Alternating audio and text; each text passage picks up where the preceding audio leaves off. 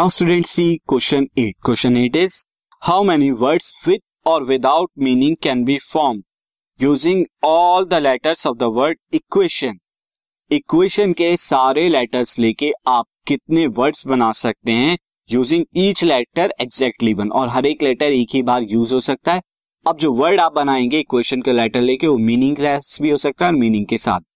लेकिन आपको वर्ड बनाना है। तो मैं इक्वेशन को यहाँ पे राइट डाउन कर देता हूँ आपकी स्क्रीन पे as you can see no अब आप देखिए इस इक्वेशन के अंदर one two three four five six seven eight total eight letters आ रहे हैं।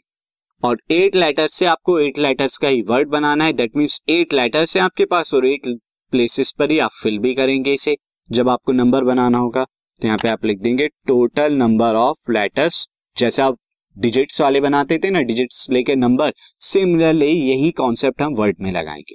तो total number of letters given ये कितना हो जाएगा? एन ले लेंगे, ये एट के equal and number of places number of places या words number of places to be filled ये हमारा आर हो जाएगा दैट इज़ वो भी एट है. तो number of words can be form can be made या फॉर्म्ड आप कुछ भी लिख सकते हैं, वो कितना हो जाएगा?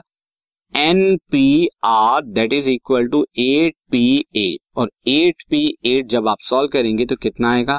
एट फैक्टोरियल अपॉन में से eight minus upon eight minus eight factorial that is zero factorial और फिर यहाँ पर क्या आ जाएगा? That is final is equal to eight factorial और एट फैक्टोरियल को जब आप सॉल्व करेंगे तो कितना आएगा? ये forty thousand three hundred twenty आपको मिलेगा total